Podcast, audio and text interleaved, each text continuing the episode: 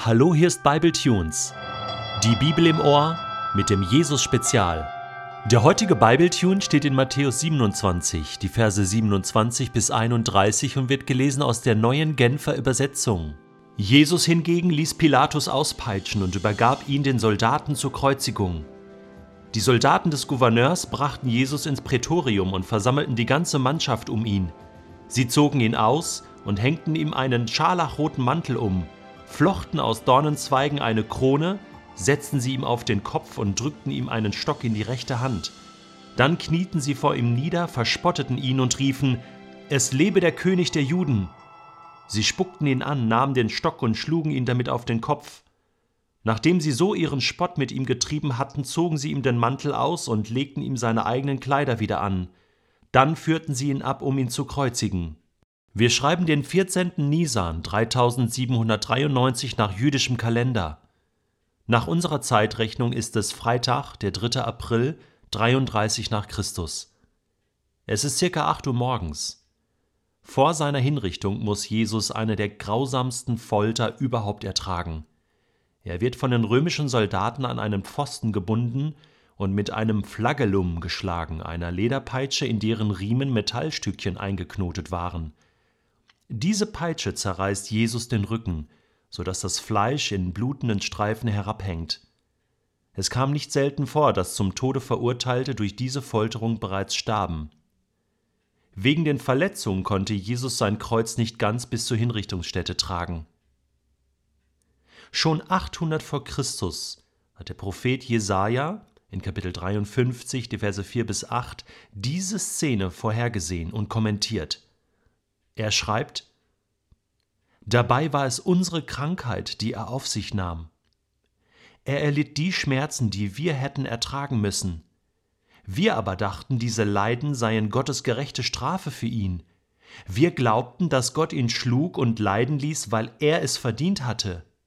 Doch er wurde blutig geschlagen, weil wir Gott die Treue gebrochen hatten. Wegen unserer Sünden wurde er durchbohrt.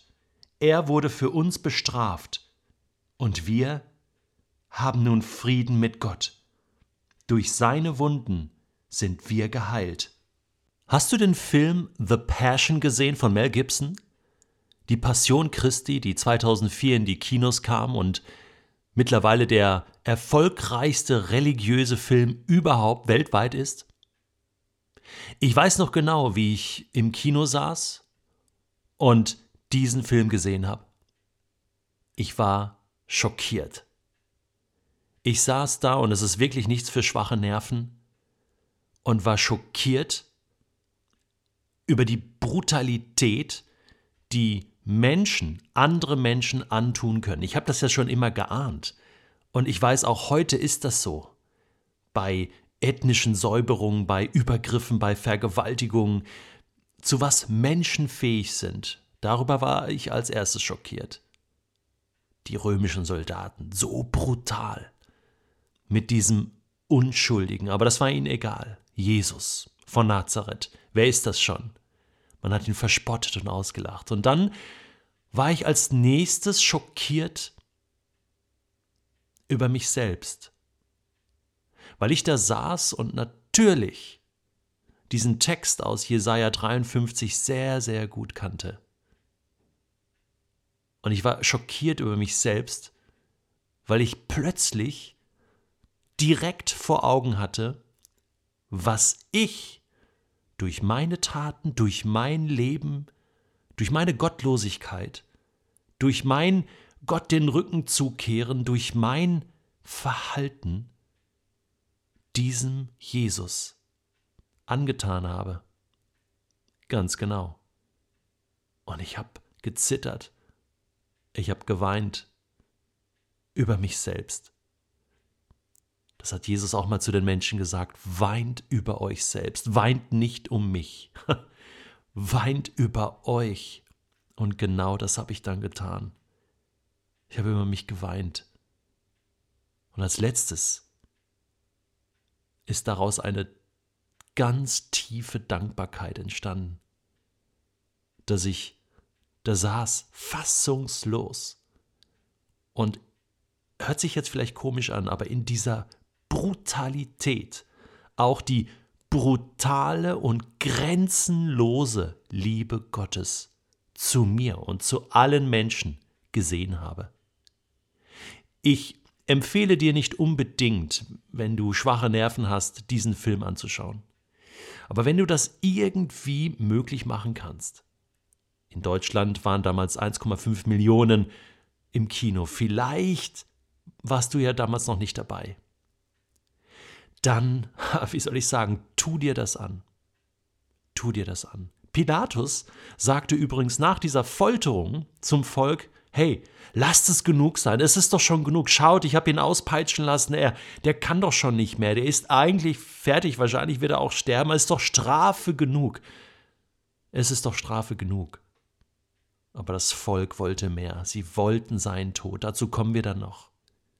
Ich kann mich auch erinnern, dass ich dann ein zweites Mal in diesem Film war, The Passion, mit einem Freund.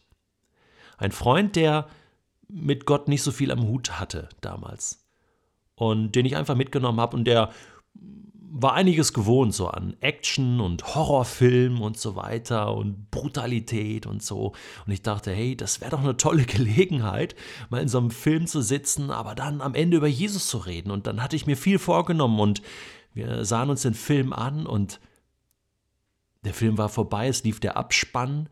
Und dann schaute ich zu ihm rüber und wollte gerade das Gespräch beginnen und ihn fragen, was macht das mit dir und wie siehst du Jesus und wie ist dein Verhältnis zu ihm? Und, und ich schaute in ein Gesicht, das war kreidebleich, kreidebleich. Wir gingen raus, ohne ein Wort zu sagen, und auf der Straße, wir waren schon an der ersten, zweiten Fußgängerampel, sagte ich dann, du, ich, ich würde gern mit dir reden, was hat dieser Film mit dir gemacht? Und er, er hob nur die Hand und sagte, jetzt nicht. Ich muss das erstmal verarbeiten, was ich da gesehen habe. Und der Punkt war doch der, und das hat er mir später dann auch bestätigt, dieser Jesus, der hat ja tatsächlich gelebt. Das ist historisch bewiesen. Und dass dieser Jesus einfach in der Überzeugung in den Tod gegangen ist, das für alle Menschen zu tun und unschuldig so viel leiden musste, das verdient von jedem Menschen, egal wie er zu Gott steht und zu Jesus steht, Respekt. Einfach mal Respekt. Und das ist schon mal ein guter Anfang. Aber wenn du sagst, dass du Christ bist, das heißt, wenn du Christus nachfolgst, wenn dir Jesus Christus wichtig ist, du an ihn glaubst, dann kann das nicht spurlos an dir vorübergehen. Dann muss dich das in einen Schockzustand versetzen. Schock über dich selbst, Schock über die Menschheit, Schock über die Verlorenheit und Verlogenheit. Und dann nicht bei diesem Schock bleiben, sondern bekennen. Einfach dazu stehen, das anschauen und sagen, ja, das ist für mich geschehen. Jesus, das musste geschehen. Es ging nicht anders. So brutal ist meine eigene Schuld und Sünde vor Gott. So weit bin ich weg von Gott, so getrennt. Und das musste investiert werden, damit ich zurückkommen kann zu Gott. Und dann mach das bitte auch. Dann komm zurück zu Gott und bleib bei ihm. Und dann mach eins. Sag Danke. Sag einfach Danke. Es sollte eigentlich unser tägliches Gebet werden, einmal am Tag Jesus zu danken für das, was er für jeden Menschen getan hat. Danke, Jesus.